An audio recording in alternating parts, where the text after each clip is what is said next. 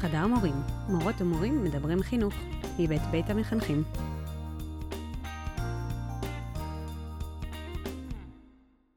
שלום לכל המורים והמורות שנמצאים אה, בעיצומו של החופש הגדול. אנחנו מקווים שאתם אה, נהנים ומנצלים אותו כמו שצריך. אה, אנחנו בחדר מורים יצאנו לפגרה. אז הפרק שלפניכם הוא פרק בונוס, שבו אתם לא תשמעו אותנו מדברים על נושאים חינוכיים בוערים, אלא תקבלו טעימה של תוצרי תלמידים מתוך פרויקט ניפגש, שדיברנו עליו בפרק 27, שהוא בעצם תהליך למידה ייחודי שאיתמר הוביל בבית הספר שלו. אז קשה להסביר את הפרויקט על רגל אחת, ואם אתם רוצים להבין יותר לעומק, אתם מוזמנים להאזין לפרק 27 שלנו, אה, שבו דיברנו על למידה מבוססת פרויקטים והרחבנו. אה, אם בכל זאת על רגל אחת, אז אני אספר שפרויקט ניפגש הוא תהליך למידה רב-תחומי במקצועות הרוח, אה, במסגרת הערכה החלופית בכיתה י'.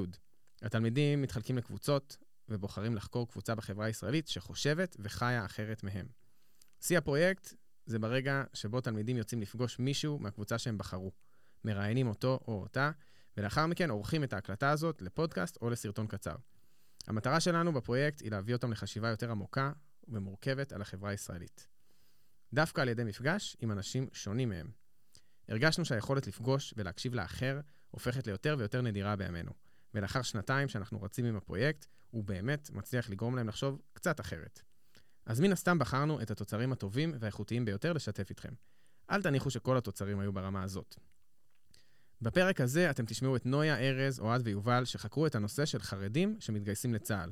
מה שאהבתי במיוחד במפגש הזה, הוא שהשיחה התפתחה מעבר למקום האישי של המרואיין, ונגעה בשאלות גדולות, כמו מהי ציונות בימינו, מהו הקשר הראוי למדינה, ועוד הרבה. אני מקווה שתהנו.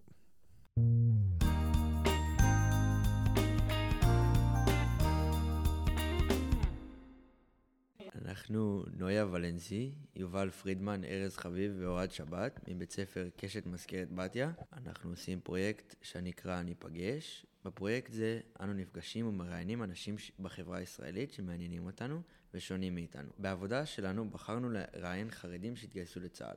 לדעת למה הם עשו את זה, מה הוביל אותם למעשה זה. הנושא הזה רלוונטי עבור הציבור, מכיוון שלא כולם נחשפים לעולם הזה, לא יודעים מה עובר על אותם אנשים ולמה הם עושים את זה. המטרה שלנו היא לחשוף את הציבור הרחב לנושא הזה.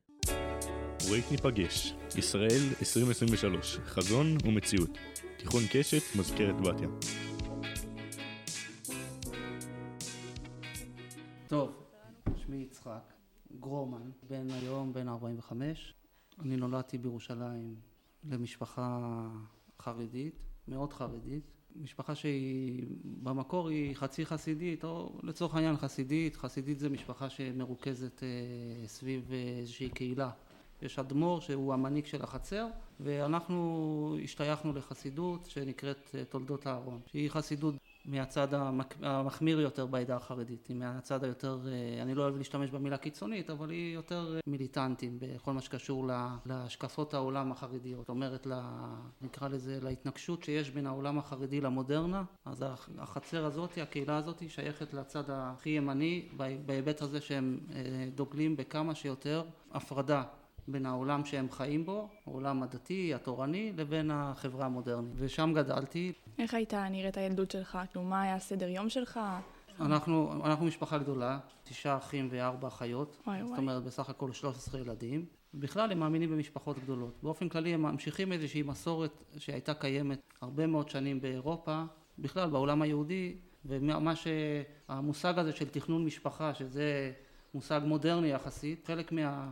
מההחלטה העקרונית שלהם להתנגד לכל דבר שהוא נובע מהמודרניזציה, אם הוא מתנגש במסורת שלהם ובהשקפת העולם שלהם, וזה מתנגש, הנושא של תכנון, תכנון משפחה מתנגש בנושא של, ה, של השקפת העולם שלהם, אז הם מתעלמים מזה. חשוב לי להגיד את הנקודה הזאת. Mm-hmm. החיים של העולם החרדי, שאני גדלתי, זאת חברה סגורה מאוד. אה, באמת שונה, ב... אני לא יכול אה, להביא נקודת ממשק עם ילדים, אה, נערים, נקרא לזה מהחברה החילונית, שגדלים, זה משהו אחר לגמרי. בגיל יותר מאוחר, שזה גיל 14-15, ביקשתי לעבור ישיבה, ושם זה היה ישיבה טיפה יותר פתוחה, טיפה יותר עם אנשים, עם, עם חבר'ה חרדים, אבל מבתים טיפה יותר פתוחים, חלק מדברים עברית כבר, אני, אני גדלתי בבית שמדברים רק יידיש. אתה יודע עדיין יידיש? כן, אנחנו מדברים יידיש, ההורים שלי, כולם מדברים יידיש. אבל אה, איפה שאני עברתי ללמוד, כבר היו משפחות, אה, ילדים ונערים שדיברו בעברית, ושהם הכירו כבר קצת יותר את העולם. ההורים שלך קיבלו את זה, אתה ההורים ביקשת? שלי, אני ביקשתי, וההור, כן, לא היה לי טוב כנראה ב, בישיבה במאה שערים, וההורים שלי זרמו איתי, הם חשבו שהם הם הכירו את המקום הזה, והם רצו שאני אעבור למקום קצת יותר אה, רגוע.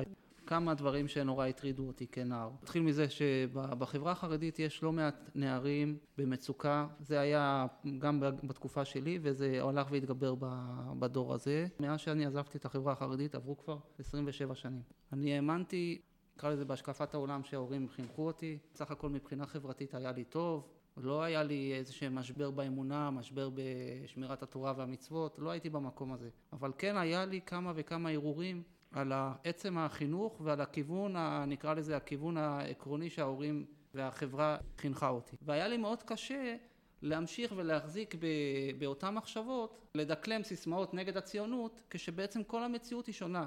ואנחנו חיים פה במדינה, ואנחנו נהנים מהמדינה, ואנחנו אה, רואים שציונות בסך הכל כגישה הייתה נכונה, אחרת היינו היום באירופה. העובדה שאנחנו לא נמצאים באירופה, אנחנו נמצאים בארץ ישראל. ואנחנו רואים שהמפעל הזה של התנועה הציונית היה מפעל חשוב. לפחות באיזשהו שלב, בגיל 15-16, אה, התחלתי להטיל ספק בגישה הסגורה, נקרא לזה, שההורים שלי והמשפחה וה, וה נקרא לזה הקהילה אה, חינכה אותי, והגעתי למסקנה לאט לאט, זה לא היה בבת אחת, שאני לא מסכים עם, עם הגישה הזאת שאומרת, כדי לשמור על אורח חיים אה, יהודי דתי מסורתי, צריך להתנתק מהחברה הכללית וצריך להתנגד למדינה וצריך להתנגד לציונות. זה בגדול התהליך שעברתי בגיל 15, 16, 17. זה התחיל בצורה איטית. למה זה קרה אצלי ולא אצל שאר האחים שלי? כי אני בסך הכל אחד מתוך 13 אה, ילדים. לא קרה שם אה, עוד הרבה, אני לא מכיר עוד אה, בן דוד או שקרה את התהליך הזה כפי שאני עברתי אותו. אין לי תשובה לזה. אבל יכול להיות שאני נותן לזה כמה וכמה סיבות, שבגיל, אני חושב בגיל 15-16 ההורים שלי עברו לגור בבית שמש. היום בית שמש היא עיר והם אה, עיר חרדית גדולה, אבל כשההורים שלי עברו אז זה היה בעצם המשפחות הראשונות שיצאו מירושלים להקים שכונה חרדית בבית שמש. אז בית שמש הייתה עיירה קטנה, עיירה מסורתית, עיירת פיתוח, החליטו להקים שם שכונה חרדית. והמעבר הזה לבית שמש פתח לי את העולם בסופו של דבר. התחלתי אה, לראות את הנופים ולנסוע כל יום מירושלים לבית שמש והייתי יוצא לטייל המון. אני זוכר שיום אחד אה, אני טיילתי וירדתי לנחל סורק והתחלתי ללכת בתוך נחל סורק ואז פתאום מגיע לשם מחלקת חיילים צנחנים שעשו מסע כומתה ואז באיזשהו שלב הגיעו לנחל והיו צריכים לעבור אותו. היה שם איזשהו ג'יפ כזה, אה, אביר, רכב צבאי וכולם עלו עליו ועברו אותו. וגם אני עליתי ועברתי אותו, והמשכתי, הצטרפתי, התחלתי ללכת אחריהם. הם הלכו לירושלים. באיזשהו שלב מגיע קצין בכיר, והוא רואה בחור חרדי צועד עם החיילים שלו. והוא התעצבן, הוא אומר, מה, מה אתה עושה פה? מה, יש לך מים, יש לך זה, מה אתה הולך פה? זה, אני, לא, אני הולך. והם הלכו מהר. ואז הוא אומר, עזוב, אתה, אתה לא ממשיך, אתה חוזר איתי. הוא העלה אותי לרכב, בדרך הוא כיבד אותי בהרגליות בהרגלית צבאית, אני זוכר את זה. ואז אה, לקחתי ואכלתי אחד, ואז הוא אומר לי, למה אתה לא מברך? אמרתי לו, בירכתי בשקט. אז זה היה המפגש הראשון שלי עם מרגליות בצבא. אה, אז בשלב הזה אני כבר אה, גם מטייל הרבה, בעיקר באזור בית שמש, נפתח לעולם, וגם בסופו של דבר, כמו שאמרתי לכם, נקרא לזה התהליך הרעיוני שעברתי, הוביל אותי למסקנה שאני לא שלם עם, עם איך שחינכו אותי, ושאני רוצה לעשות שינוי בחיים שלי, ושאני די מהר גיבשתי לעצמי את הכיוון שלי. מצד אחד, אני יהודי שמאמין בתורה ומצוות, כפי שההורים חינכו אותי, אבל אני לא מסכים שאם אתה רוצה להיות יהודי שומר תורה ומצוות אתה צריך להתנגד למדינת ישראל ואתה צריך להתנגד למודרניזציה בכלל למערכות המודרניות ואתה צריך גם להתנתק מהחברה הישראל, הישראלית הכללית. עכשיו עמדה בפניי בעיה רצינית ביותר. בחברה הזאת אתה מאוד מאוד אה, תלוי במשפחה ובקהילה. אתה לא מאוד, אתה לא עצמאי. נער חרדי בן 16-17 אה, הוא לא נער שרכש כישורי, אה, כישורי חיים ואם אתה רוצה לעשות משהו אה, אז אתה בבעיה. ובעצם לא ידעתי איך להתחיל ידעתי שאני רוצה לצאת מהחברה הזאת ולצאת מבחינתי היה לעשות מאמצים בשביל אה, להתגייס לצבא. מצד שני לא היה לי ברור איך אני עושה את הדבר הזה. לא רציתי לשבור את, הכלים לגמרי עם, ה, עם החינוך הזה ועם החברה הזו שגדלתי בה. באיזשהו שלב הגעתי למסקנה שהמדינה, הקמת המדינה זה דבר, זה מעשה חשוב וזה משהו שאנחנו צריכים uh, לתמוך בו. אז לכן הביטוי הכי מוחשי לנער בן 18, לתמיכה ברעיון של, נקרא לזה, של המדינה, של uh, מדינת ישראל, זה ללכת לצבא. היום אני הרבה יותר מבין שזה לא הדבר היחידי שאפשר לתמוך במדינה, זה דבר ראשון. ודבר שני, כמו שאמרתי לכם, שעוד הדבר שהיה לי מאוד קשה עם החינוך שקיבלתי, זה הנושא של הניתוק עם החברה הישראלית. איפה בא לידי ביטוי היום בחברה שלנו, שכל אחד חי לו בסגנון חיים משלו, איפה בא לידי ביטוי היכולת שלו להיות קשור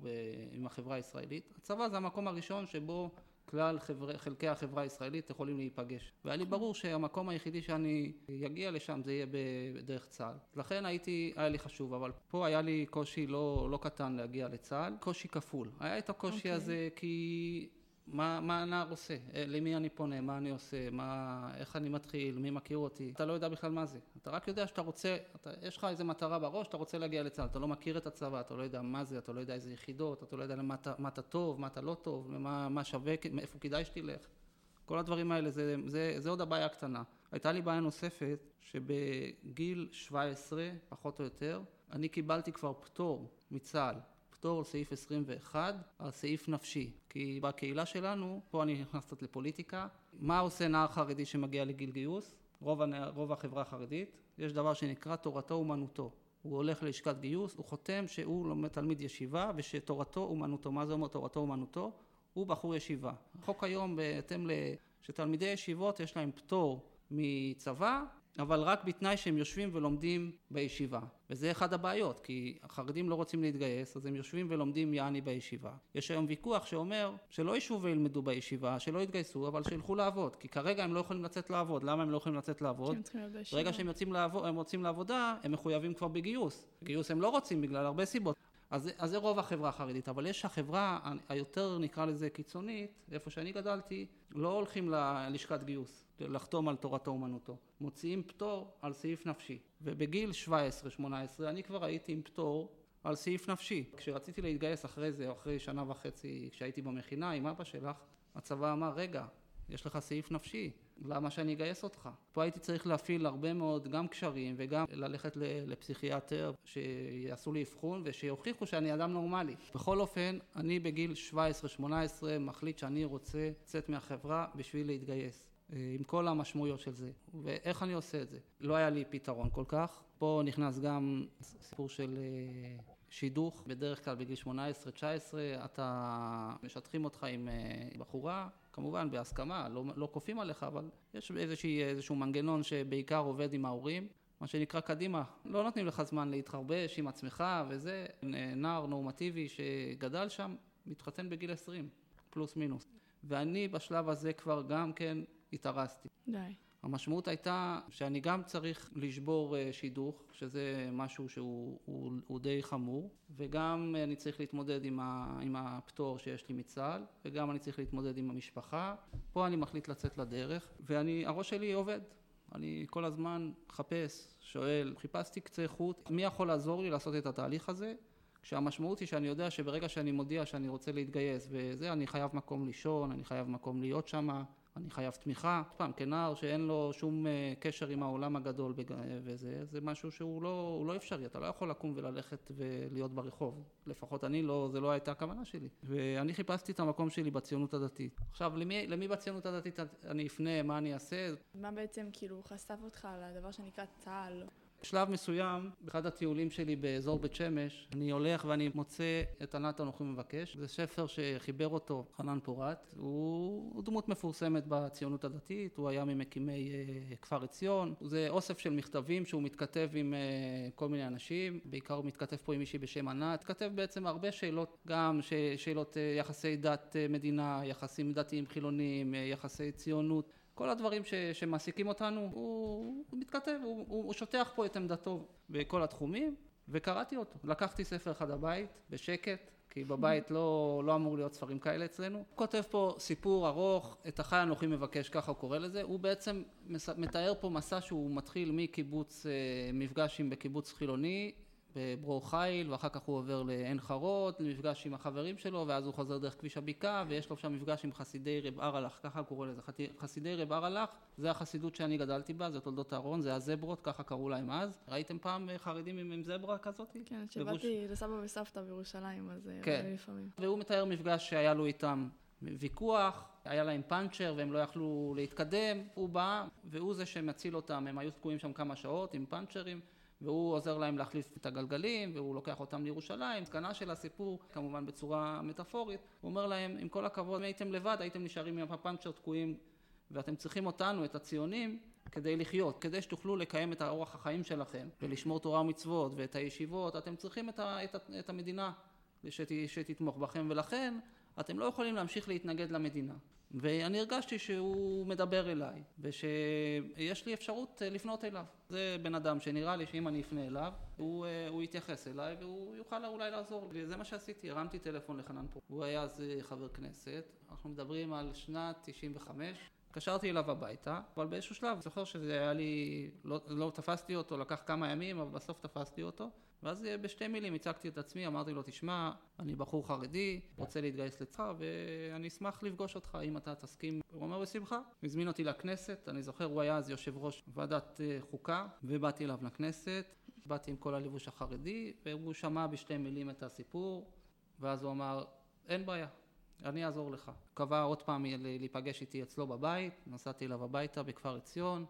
וחשב, חשבנו, מה, הוא, הוא חשב יותר נכון, כי אני לא הכרתי כלום, איפה, איפה שאני אלך ללמוד, מה, אני זוכר שהוא התלבט לשלוח אותי לישיבה, ואמרתי לו, אין לי כוח לישיבה, אני ישבתי כל החיים בישיבה, ואז הוא אומר, אה, טוב, אני אשלח אותך למכינה קדם צבאית, לא שידעתי מה זה, אבל הבנתי שזה לא ישיבה, ואז הוא חשב, והחליט שישלח אותי לעצמונה. מה זה עצמונה בעצם? איזו מין מכינה זאת? עצמונה זה, זו מכינה, אנחנו מדברים על שנת 96, סך הכל בתחילת הדרך של עולם המכינות. היום אני מניח שהעולם של המכינות הוא עולם מאוד מפותח. עולם המכינות אה, גד... אה, התחיל בציונות הדתית באותם שנים, בתחילת שנות התשעים. הראשונה הייתה מכינת עלי, אחר כך הוקמה מכינת יתיר, צמונה וקשת. אלה היו ארבעת המכינות. מכינה ציונית דתית של אה, חבר'ה מהציונות הדתית שלא רצו ללכת לישיבת הסדר או לישיבה גבוהה ורצו להתגייס. אבל אמרו, לפני שהם מתגייסים, בואו נשב אה, שנה, שנה וחצי במדינה ותקבלו, גם תתבגרו קצת ותהיו קצת יותר מבושלים וגם תלמדו בינתיים.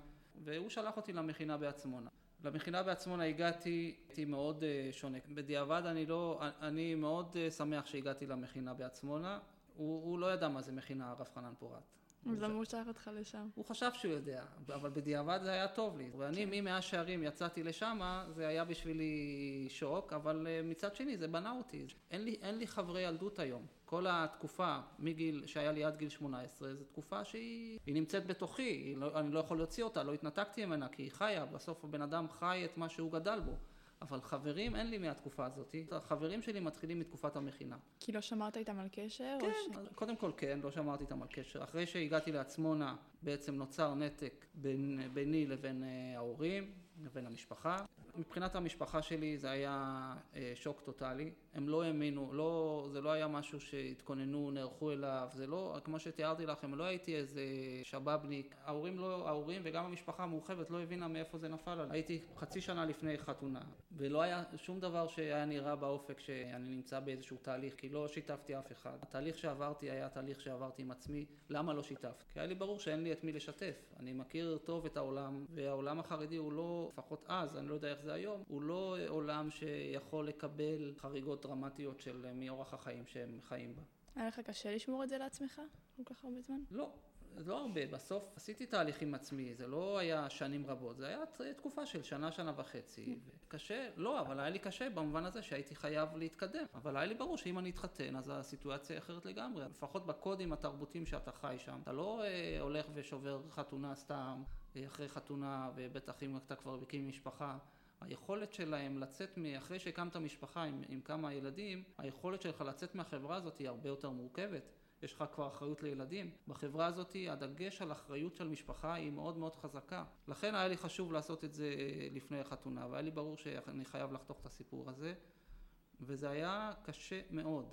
הגעתי לעצמונה, רב המכינה של עצמונה קראו לו הרב רפי פרץ, הוא אחרי זה היה הרב הצבאי של צה"ל. אני לא הייתי מודע לכמות הלחצים שהופעלו עליו כראש המכינה.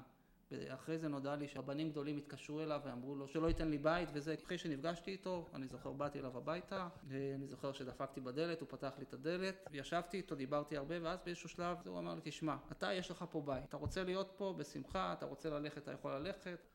ובדיעבד אני יודע שהיו עליו לחצים גדולים מאוד, והוא לא, לא שידר לי בשום שלב. הוא אמר, מה שיצחק רוצה, זה מה שיהיה. בחודש הראשון באו אליי אה, כל מיני עסקנים, זה נקרא, רבנים כאלה, מאכערים בחברה החרדית. אמרו לי, תשמע, אתה בחור רציני, בוא, אתה, בוא תבוא איתנו לכל מיני רבנים, אנחנו רוצים לשכנע אותך שאתה טועה. אמרתי להם, בסדר. הסתובבתי בכל הארץ, כל מיני איזה עשרים רבנים, שניסו לשכנע אותי למה אני טועה. ודי מהר הם גילו שאני לא איזה שבאבניק. זה נער שהלך לאיבוד וצריך רק לעזור לו לחזור לתלם. אבל די מהר הם הבינו שיש פה מישהו שיש לו השקפת עולם מנומקת. עכשיו הגעתי לעצמונה. בעצמונה, קודם כל רכשתי גם חברים מאוד טובים. כבר בעצמונה גיליתי את ה... נקרא לזה את התרבות היותר כללית שלא, שלא הכרתי. סתם אה, כל מיני אנקדוטות שאני זוכר, דברים הכי בסיסיים ש... שנראה לכם. אני זוכר את הטיול הראשון של עצמונה, של המכינה. עושים טיול, אני זוכר שהלכנו בנחל, אה, לא יודע, נחל צין, ואז מגיעים לגב מים שקופצים מלמעלה למטה. עכשיו הלכתי מהראשונים, ואז אני רואה שחבר'ה אה, הולכים לקפוץ. עכשיו לא היה לי מושג שיש דבר כזה שאפשר לקפוץ לתוך מים מלמעלה. הייתי בטוח שצוחקים, שאחד הולך, עושה את עצמו כאילו הולך לקפוץ. ואני רואה אנשים קופצים, ואחר כך קופצים ראש. קפצת ולא... בסוף? אני, אני לא יודע לשחות. אני אומר שאפילו ההבנה שאפשר לעשות דבר כזה, היה נראה לי, אה, בחיים לא, לא, אה, לא ראיתי דבר כזה. אז ככה לאט לאט התחלתי אה, להכיר את, את העולם. ובשלב הזה אני גר, אני גר בעצמונה, במכינה. מה זה גר? אני, ובשבתות אני הולך לכל מיני חברים. שהיו במכינה, שבת פה, שבת שם. אבל בשלב הזה אני לא בקשר עם המשפחה. שנה, שנה וחצי, לפחות עד הצבא, לא היה לי קשר עם ההורים. אה, אולי באיזשהו שלב, אולי קשר טלפוני אחרי חצי שנה, שנה, אולי מדי פעם להרים, נגיד שנה טובה או שבת שלום. ופה במכין, בשנה של השנה וחצי של המכינה גם רכשתי חברויות, באמת, אה, גם למדתי להכיר את העולם, גם התחלתי להבין קצת מה מצפה לי בצבא, לאן אני רוצה ללכת. במכינה יש כל מיני אימוני כושר, וזה לא שהייתי חזק באימונים. והאמת היא שבשלב הזה, ובשלב הזה נכנס גם הסיפור של הפטור שאמרתי לכם, שהיה לי פטור, כי הגיע באיזשהו שלב, אמרתי, אוקיי, אמרו לי במכינה, בוא זה, ואז אמרתי לרב רפי, שמע, יש לי בעיה, יש לי פטור. ואז התחיל תהליך, הוא הפעיל קשרים, היה צריך להפעיל קשרים עד להגיע עד לסגן שר הביטחון, קצין רפואה ראשי, אני זוכר ממש, זה לא היה...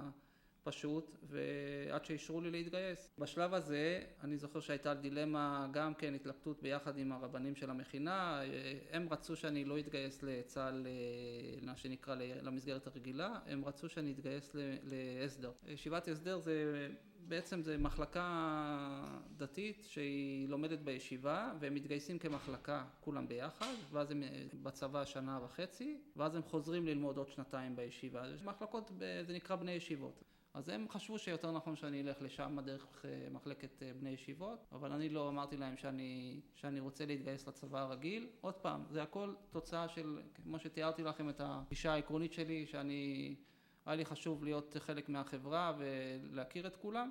וגם נמאס לך מהישיבות או ש... לא, לא, אמרתי, אני מספיק אה, בוגר, אני יודע מה אני רוצה. אין לי שום בעיה להיות עם חבר'ה חילונים במחלקה. ואני יודע מה תפיסת העולם שלי, ו... אתה בטוח בעצמך. ואני בטוח בעצמי, אז אני אתגייס כרגיל. וזה השלב שבמרץ 98, בדיוק לפני 25 שנה ממש, אה, התגייסנו לצנחנים. איך היו המיונים? הגעת למיונים והרגשת שונה? מן הסתם הייתי שונה. האמת היא שאני הגעתי לצנחנים, די הופתעתי מעצמי, גם בגיבוש הראשוני וגם בגיבוש לפלס"ר.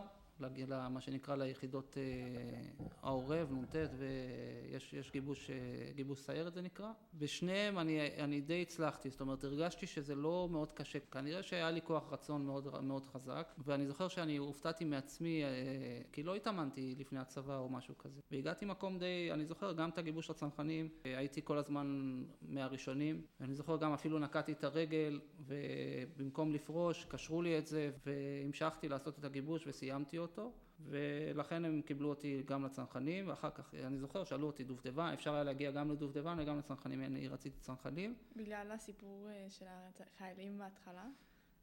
לא יודע, אני לא ידעתי מה זה דובדבן. רציתי צנחנים, כן, היה לי חלום כזה להיות uh, בצנחנים. וגם אחר כך, בגיבוש של הסיירות, אמרתי, אני אלך, נעשה את הגיבוש, מה אכפת לי? לא הייתה לי איזשהו חלום. אני, ברגע שהגעתי לצנחנים כבר הייתי מאושר. לא רציתי, לא הייתי צריך יותר מזה. היום בדיעבד, לא הייתי עושה גיבוש לפלס"ר. וואו. אני חושב שהגדודים עושים יותר. הייתי נשאר בגדוד, אבל uh, עשיתי גיבוש לפלס"ר, והתקבלתי לפלס"ר, אז הלכתי לפלס"ר. שם פגשתי, שם בעצם המשכתי עם גלעד ועם כמה חבר'ה שהיו איתי במכינה, וזה גם, uh, גם עזר לי מאוד מן הסתם. וזהו, אז התגייסתי לצבא. אני, רק אני... אתם צריכים, צריכים להבין, אני מוסיף פה. יצחק הרי הוא הגיע והוא לא כל כך התאמן. לא היה כל כך ספורטיבי, ובמכינה אה, כן, והכל כמו שהוא אמר. ומבחינת העולם שחיינו בו אז, אנחנו היינו מאוד מאוד uh, בתוך הקטע של הצבא והגיבושים ולהצליח וזה. וכל היום ידענו כאילו מה אנחנו רוצים לעשות וידענו מה צריך לעשות, ויצחק זרם לתוך הגיבוש. ואני זוכר שתוך כדי הגיבוש אני מסתכל, ב... אני בשלי לא היינו בקבוצות נפרדות, זה קבוצות שונות, אני רואה את יצחק רץ עם ה... מקדימה, סוחב את זה ג'ריקן ורץ עם הזה וסוחב את כל הקבוצה איתו ואני זוכר שצחקתי ואמרתי הנה יצחק פה לידי והכל בסדר וכל זה ויצחק הגיע, אם אני לא טועה, מקום שני בגיבוש, נכון. מתוך מאות של אנשים. נכון. וזה לא, זה, הוא פה מעביר את זה כאילו בכמה משפטים, זה היה, זה ביג אישו, זה ביג אישו, זה היה גיבוש לסיירת צנחנים, זה היה כאילו בשביל האנשים שבזמננו, זה היעד כזה שצריך להגיש והוא יעד רחוק והוא לא, לא בטוח שאפשר להגשים אותו. והמעטים שזכו, לה, שמחים שזכינו להגשים אותו, אבל יצחק זה היה כאילו דיבור, יצחק הגיע מקום שני בגיבוש. אומר פה בצניעות וכל זה, אנחנו כל הזמן אמרנו שיצחק הוא אחרי זה גם במסלול, והרוח חווה אותו קדימה. אנחנו התאמנו וכל זה, יצחק היה לו גם משהו נוסף, איזה הילוך נוסף ב- ב- ברכב שדחף אותו קדימה. אני חושב שזה כן. חלק מהעניין. נכון. שנקרא ו- הכל בראש. הכל בראש, ואצלו זה גם, גם לא רק בראש, זה היה ברוח. אני חושב ש... זה שגדלתי בבית חרדי, היה לי חשוב כנראה להוכיח לעצמי ולהוכיח לחברה שגם אחד שבא מבית חרדי יכול להגיע אה, ולהיות בצנחנים. לכן אה, אולי זה היה הכוח שדחף אותי מעבר למה שיש לכל אחד רגיל. חוץ מזה שבאמת הרגשתי זכות גדולה להתגייס לצה"ל.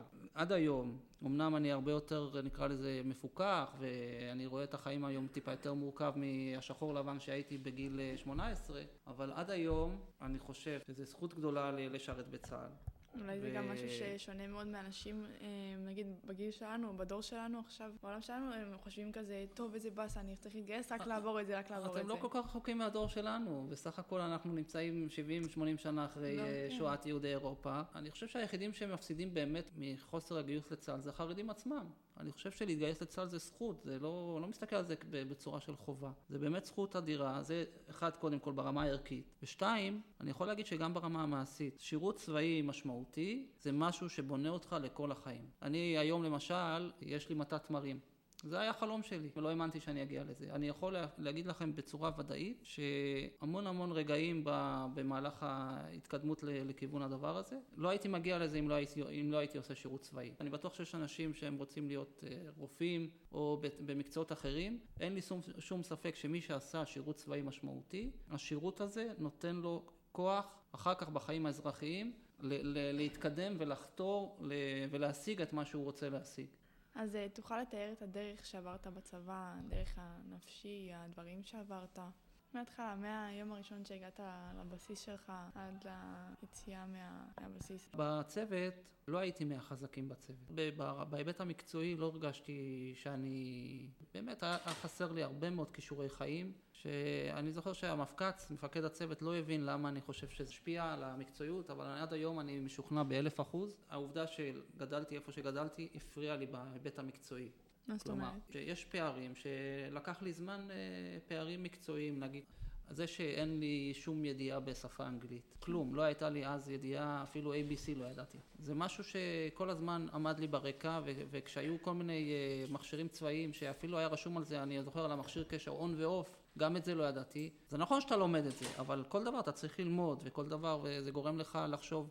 נכנס אז בצבא מכשיר GPS. והיום זה כבר לא, זה היה כזה מכשיר שצריך לשחק איתו וזה, והכל באנגלית. אני זוכר שזה, מראש כבר הייתי מוותר לעצמי ואומר, אני לא, אני לא אצליח לתפעל את המכשיר הזה. קיצור, בהרבה דברים הייתה, היה, לי, היה, היה לי פערים אה, גדולים. והרגשתי שזה, שזה באמת הפריע לי. למשל, אה, עד היום אני חושב שלא אה, הייתי רוצה לצאת לקורס חופשיים או לצאת לקורס נהגים. לא היה לי רישיון נהיגה, לא היה לי... כל הדברים האלה, אני חושב, אה, אם היה לי כישורי חיים, או אם הייתי גודל בחברה, נקרא לזה הכללית, אז סביר להניח שהייתי נמצא בהיבט המקצועי במקום אחר, מצד אחד. מצד שני, את הרוח הגדולה שהייתה לי, והייתה לי רוח גדולה, זה אני לא, חושב, לא בטוח שהייתי מקבל אם הייתי גודל, שנקרא בחברה, בחברה הכללית, בדיוק. אז אה, בכלל, באופן כללי, הגישה שלי בחיים, אני יכול להגיד לכם שזה שלא רכשתי השכלה אז, ואני עד גיל 24 הייתי בצבא, ומיד, והתחתנתי בגיל 24, ומיד יצאתי לחיים, אז יש לי, היה לי שתי דרכים, או להתבכיין על זה שאין לי השכלה, או להסתכל על הדברים הטובים שגדלתי בהם, על נקודות החוזק, ולכן אה, אני בחרתי תמיד אה, ללכת על הכיוון כששואלים אותי על החברה החרדית שגדלתי, אני בוחר דווקא את הצדדים, הצדדים החיוביים והחזקים של החברה הזאתי, ואת הצדדים שבנו אותי, ולא את הצדדים שאני יכול להגיד וואלה, חבל, אם הייתי גודל ככה וככה וככה. באמת אני חושב שהחברה הזאת יש לה הרבה מאוד אה, נקודות חוזק. בכל אופן, כשהתחלתי את הצבא, אני לא יכול להגיד שלא היה לי אלו קשיים, גם קשיים חברתיים קצת, דברים שאני לא, לא הייתי רגיל אליהם, זה דברים שחונכתי והיה לי מאוד קשה, אבל הגעתי למקום טוב. גם החבר'ה החילונים וגם החבר'ה הדתיים, כולם מאוד אה, הרגשתי תמיכה. בעצם ו... אפשרו לך לשמור על הדת שלך במהלך הצבא? כל חייל שרוצה לשמור על אה, אורח חיים דתי בצבא, הצבא בנוי על זה שכל אה, אדם יכול לשמור על אורח החיים שלו. אני הייתי חלק מהצוות, ודווקא בגלל הייחודיות שלי, זה, זה מה שעושה יפה בצבא, שכל אחד מביא את, ה, את המיוחדות שלו. שלו. אז היה בצוות אחד שבוגר החברה החרדית. בסך הכל רוב, רוב הפעילות שלי בצוות, בצוות היה באימונים.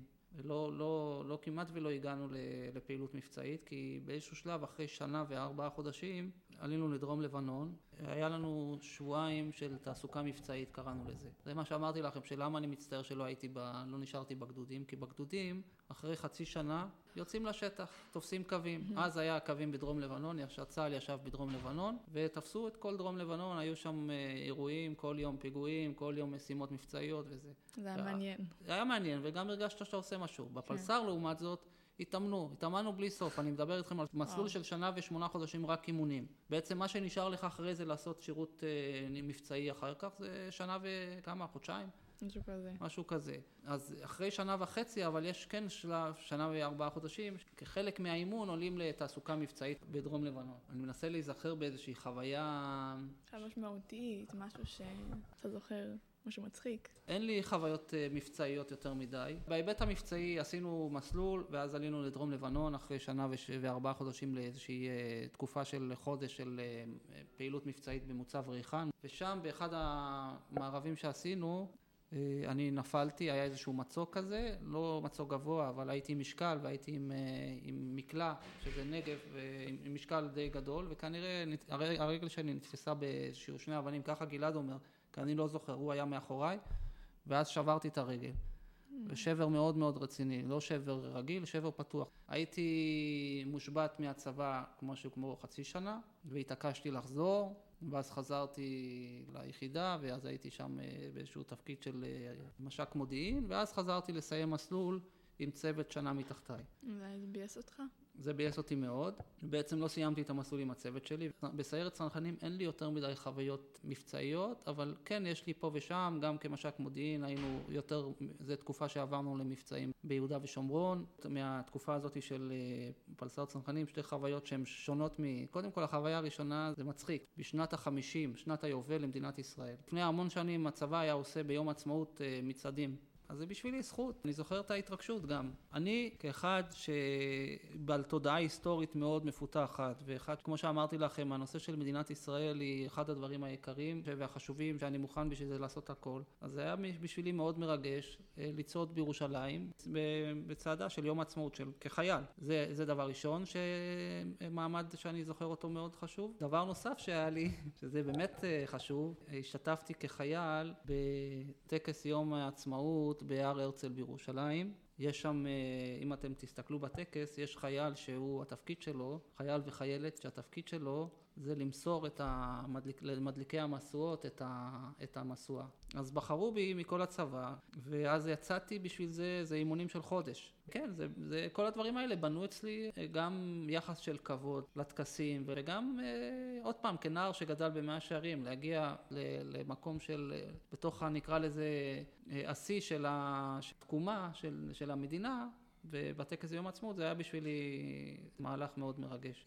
אחרי הסיפור של הפציעה ואחרי הסיפור שחזרתי וסיימתי מסלול, הייתה הצעה שאני אצא אז לנחל החרדי. אז בדיוק, פחות או יותר, הקימו את הנחל החרדי. Mm. והציעו לי לצאת לקורס קצינים ולחזור להיות מפקד בנחל החרדי. והסכמתי, ובעצם אה, יצאתי לקורס קצינים, הייתי כבר בקבע, יצאתי לקורס קצינים במטרה לחזור להיות מ"מ, מפקד במחלקה בנחל החרדי, וגם קורס קצינים כמובן, זה חוויה, זה מעמד אה, מעניין. בשלב הזה, אה, זה, זה נקודה חשובה. מתישהו במהלך השירות הצבאי, בעיקר סביב הפציעה, הקשר שלי עם ההורים אה, הלך והתחזק וחזר להיות... אה, איך זה קרה? אני חושב שהשירות הצבאי בהפוך על הפוך, זה שהיה להם ילד בצבא, והם בטח אה, הבינו את הקושי שאני נמצא בו, את המשמעות של מה שאני עושה, הם התחילו להעריך את העובדה שקודם כל הם ראו אחרי שנה וחצי, שנתיים, שלא השתנתי. בהיבט של נקרא לזה הרי לא נהפכתי להיות איזה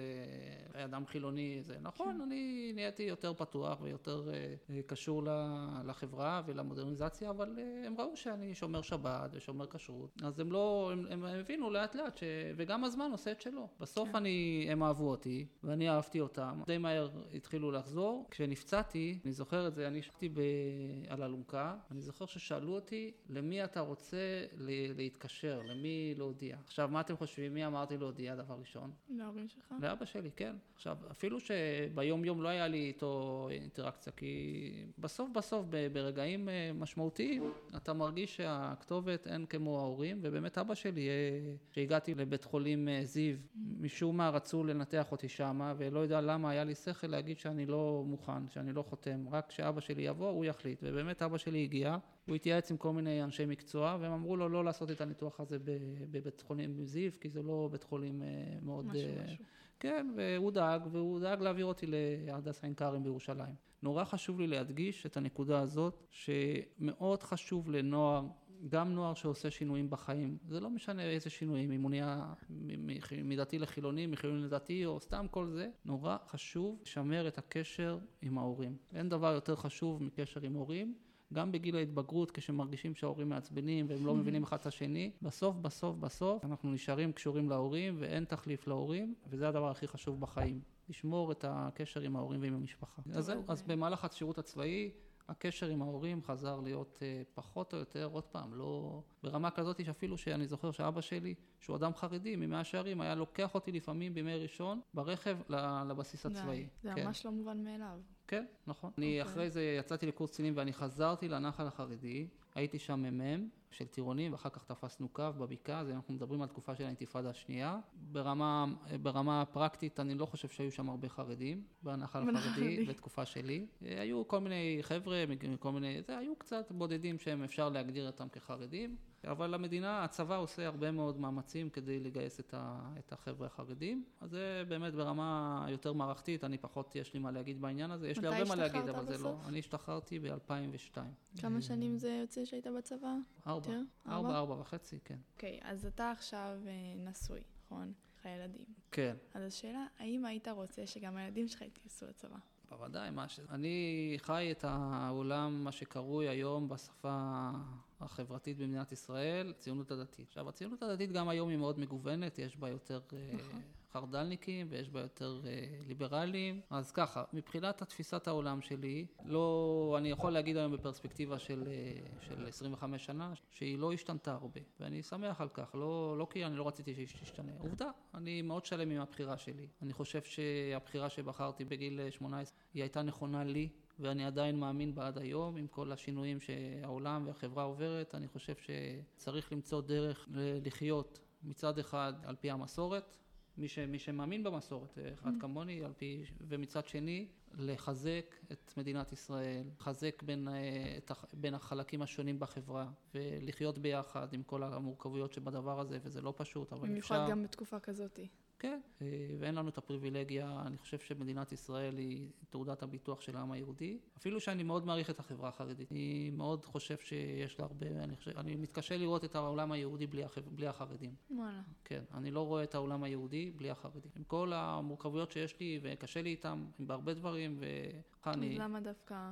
אני חושב שזה זה שיש חברה, קבוצה, שמשמרת את ה... נקרא לזה את הצד התורני, את שמירת התורה בלי, בלי פשרות, זה משהו שהוא כנראה הכרחי, לפחות בהבנה שלי, אבל צריך תיקון שם, יש הרבה דברים אה, מעוותים, ואני מאמין שעם הזמן, אני אדם אופטימי, אני מאמין שעם הזמן החברה הזאת, עוד לא נאמרה המילה האחרונה, זאת אומרת, היא תביא את התרומה שלה למדינה בצורות שאנחנו אפילו בעצמנו לא יודעים, ולא רק הם צריכים תיקון, ברור. כולנו צריכים תיקון. אז ברמה האישית בוודאי שאני, אני לא מחנך את הילדים שלי, את הבנות שלי להתגייס. למה לא את הבנות?